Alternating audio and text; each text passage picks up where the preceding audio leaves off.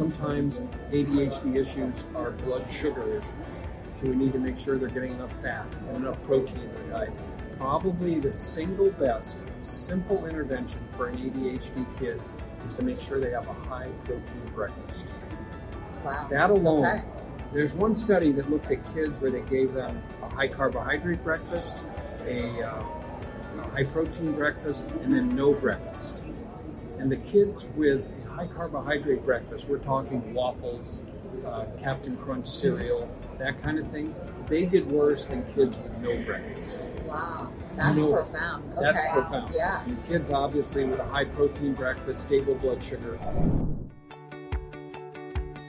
Welcome to Functional Medicine Coaching Moms podcast, where simplifying healthy lifestyle change for moms is the only goal.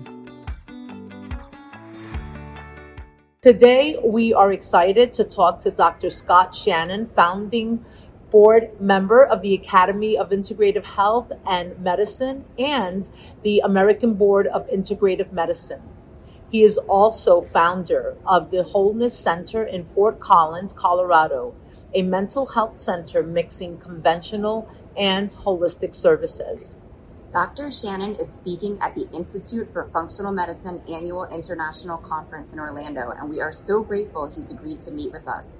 This topic is for you if you have a child with ADHD.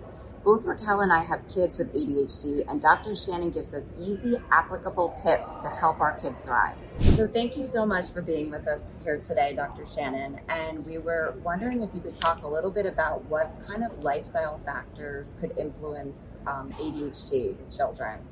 What are some things that moms can do to help their kids thrive if they've had this diagnosis? Well, one of the things to know is that ADHD is not a specific problem, but it's a collection of problems that is really quite heterogeneous, quite different. So I think one of the most important things to realize is you really need a personalized assessment to find out what kind of ADHD you have, because some kids are going to be slow, daydreamers, stare at the ceiling, kind of lethargic, they like to sleep, they're low energy, they might have been late to walk. And then you can have a child who at 9 months of age was very active in the womb, and is impulsive and energetic and flies around the room and motorically gifted. And those are both qualified as attention deficit hyperactivity disorder. And what we see is they're really very different things. So I think it's really important to personalize. Just as in functional medicine, you want to personalize care. With ADHD and an integrative or holistic approach, you really need to drill down and find out what are the specific problems your child is having.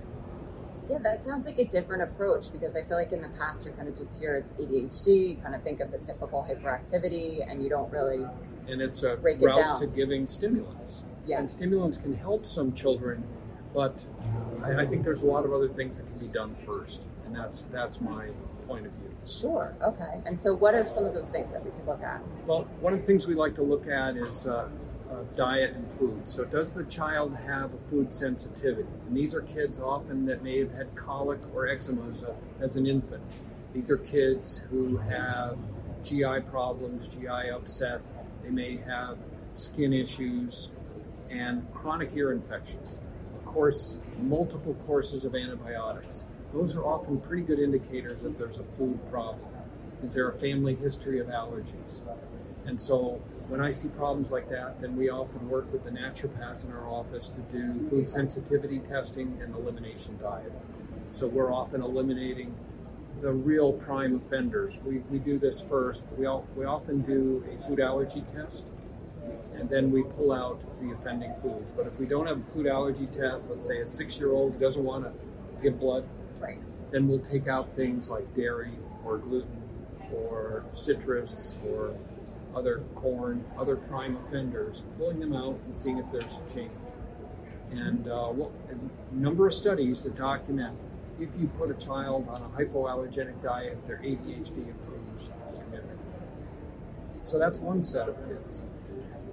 We have another subset of kids who what we're looking to do is just improve their diet. They may be eating Cheetos and Mountain Dew, and that's their primary two food groups. Yes. And those are kids that we just need to get on a better, more balanced diet. Sometimes ADHD issues are blood sugar issues, so we need to make sure they're getting enough fat and enough protein in their diet. Probably the single best simple intervention for an ADHD kid is to make sure they have a high protein breakfast. Wow. That alone. Okay. There's one study that looked at kids where they gave them a high carbohydrate breakfast, a high protein breakfast, and then no breakfast. And the kids with a high carbohydrate breakfast, we're talking waffles, Captain Crunch cereal, that kind of thing, they did worse than kids with no breakfast. Wow, that's profound. Okay. That's profound. Yeah. And the kids, obviously, with a high protein breakfast, stable blood sugar, did the best. Sure. Yeah, that's huge. Simple. Yeah, intervention. Simple. That's simple, and it's kids do love hard breakfast. You know, pancakes. They'll crave it. And yeah. You know, you can tolerate that to some degree if you can get them in some eggs, mm-hmm. or a couple sausage links, or something, yogurt that yep. has some protein in it. Nuts to stabilize their blood sugar through the morning. Mm-hmm. Well, thank you for that tip, because that actually is easy, and that's something that we can do as moms, you know, very easily. At least add some protein if they don't want to give up the carbs. So that's great. Okay, yes. That's very helpful. And then anything else lifestyle-wise that, like after you look at the food piece, where would you look also? Exercise. Okay. Kids that are very motorically driven, like the classic ADHD kid, they're going to do best if they can get some vigorous exercise in the morning. Clear evidence shows that if they can get 20 minutes of active, heart-beating kind of exercise, you know, jumping on a trampoline or running around the backyard, playing catch, chasing the dog, whatever it is, they're going to do much better in school that morning. Yeah. And once again, It's just getting them to do it and getting a family lifestyle that says, okay, let's do our morning calisthenics, or let's run around the house 3 times to get ready for school. Sure. Yeah, because you have to sit so much all day in school. All day. It's hard. And the classic ADHD kid is a kid that wants to, it's a boy, first of all, 4-to-1 boys to girls.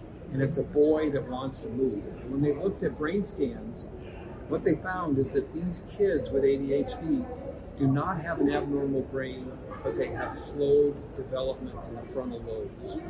And that tends to catch up over time. Sure.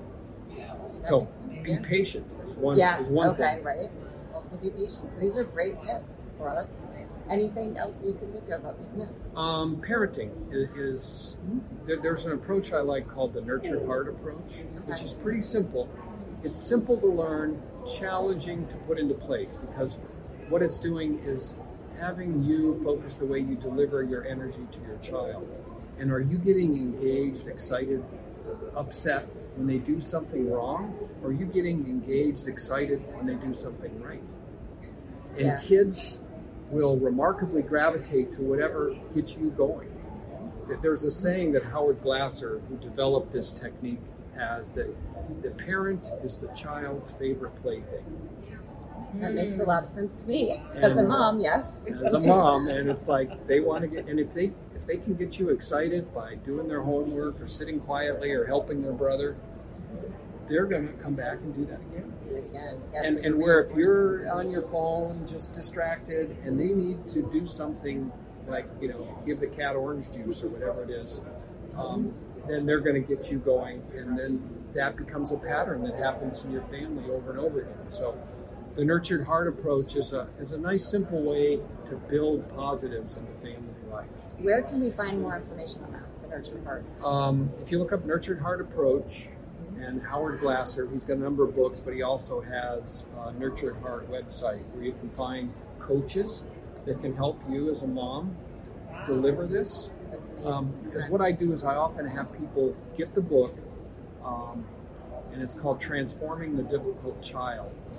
It's about 20 years old, but I've worked with it. And for kids who are oppositional, who argue, who are challenging, or just high energy, it's really an excellent tool. And they will have coaches, and now coaching can be remote from anywhere. So sure. Yeah, lots of options. That's very helpful. Yeah, and parents often find reading the book, I think I got it, but having a couple sessions of coaching to help them with real world problems. Mm-hmm. Yeah, that's wonderful. And real quick, I did want to ask you about neurofeedback and how that can help kids with ADHD. We've been doing neurofeedback in our office for 14 years, and we do brain maps, which is a quick look, like it takes 20 or 30 minutes, wires, a little cap on the head, and it tells us how that child's brain is working and how it compares to the typical brain. And then we do the neurofeedback, which is brainwave training, to help train that brain back in a direction that will be less likely to be inattentive, impulsive, or hyperactive. And studies show that it works. It can take time, it can take 20 visits, but it's really a very reasonable, and I think effective alternative to Ritalin. Okay. Yeah, I will say I've had some success with my son with neurofeedback. He has ADHD and anxiety, and it's been very helpful for that with the neurofeedback. And my question for that, though, does it hold? Like, once you do those treatments? Because it's training, it does hold. Whereas when you give someone Ritalin, if you stop the Ritalin, it's gone within a day or two.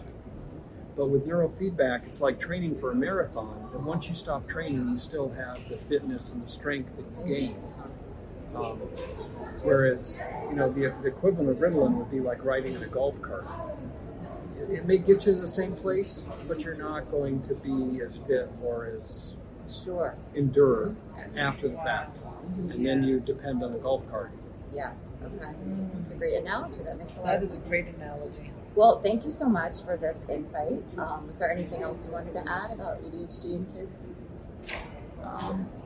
No, just know that, you know, many of our society's most creative, inventive, and industrious people have been ADHD children. And I've got to admit, I may have spent a portion of my childhood in a harness, so. Your personal experience, and this is true, they are the most creative and brilliant minds, I think, so that's great. The information provided in this podcast is for informational purposes only and is not intended for the purpose of diagnosing, curing, treating, or preventing any disease. We are functional medicine certified health coaches and not licensed medical professionals. The opinions and advice of guests are their own and also not considered to be medical advice. Always consult with a healthcare professional when making any healthy lifestyle changes. We would love to hear from our mom community. Any wellness topics that are high on your list, please DM us at Functional Medicine Coaching Moms. We can also be reached via email at info@functionalmedicinecoachingmoms.com. You can find Functional Medicine Coaching Moms podcast on Apple Podcasts, Spotify, and YouTube. If you enjoyed this episode, please hit the subscribe button.